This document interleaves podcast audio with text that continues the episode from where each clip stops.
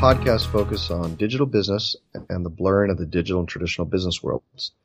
I'm your co-host Jeremy Roberts, and with me is my co-host Samir Khan. Hey, Samir. Hey, Jeremy. How's it going? What's up? So we're going to do a shorty today, a short podcast, and here's a fantastic question. I know you're going to love this one. And being a analytics professional as you are, how do you measure success of a marketing channel? This sounds such like a broad term, but success can be different ways. So, you know, let's say your management's going to come to you and say, okay, Samir, we're going to give you this money. We're going to do this big budget and all this other stuff. And you're going to go and push out all these activities. Well, how are you going to measure success? I mean, I'm sure there's a thousand ways to calculate that, but how would you measure success?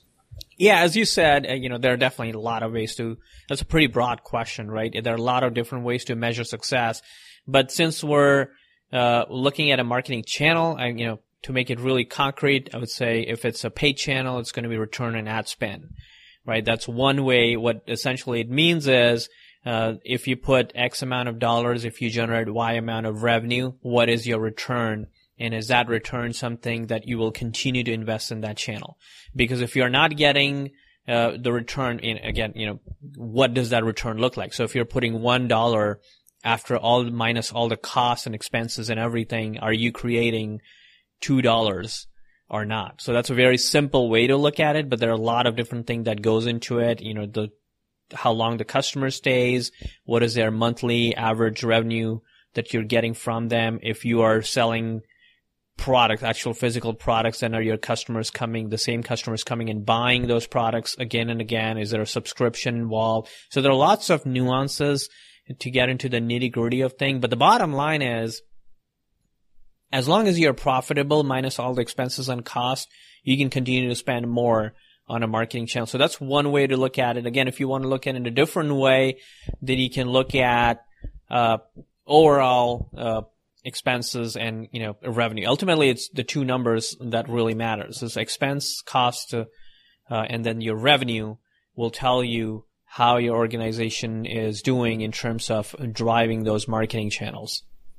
100% agree. And I think for me, you know, when it comes down to it, if you look at all the different factors there, you have this idea that, you know, the, the simple analytics of a channel, you know, the, what are the KPIs of a channel? Say, for instance, social somebody comes to me and says, well, how do you measure success of your social channels? And they say, well, we have a lot of likes and shares and, and, you know, views and all that stuff or tweets or something. Okay, great. But does that drive the ultimate goal of the company or of your management, which is revenue, right? Or even return on investment. If they're going to give you a million dollars and they want a 1.5 to 1 return, revenue minus cost over cost, you better hit that $1.5 million mark and get them back their money. You know, so um, you know, with that, it's really explaining the role of that channel within reason of what your management is going to find as successful. You know, the other thing to think about too is that people look at success now, depending on your role as, you know, somebody had a good experience, so a great customer experience on your website.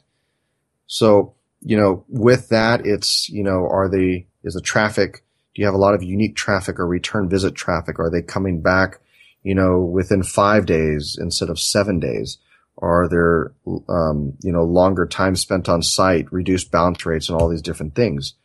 But I think in 2016, the biggest focus that you have to have is this idea that, you know, take your analytics, take your customer experience, put that all together and really when you define it, define three simple KPIs that are manageable by you and your and your and your uh, management team. So yeah, this brings up a great point. And what you mentioned there, the customer experience. There's actually a metric uh, called return on customer experience, which we can definitely have another shorty on that. Uh, but that you know that summarizes it very well.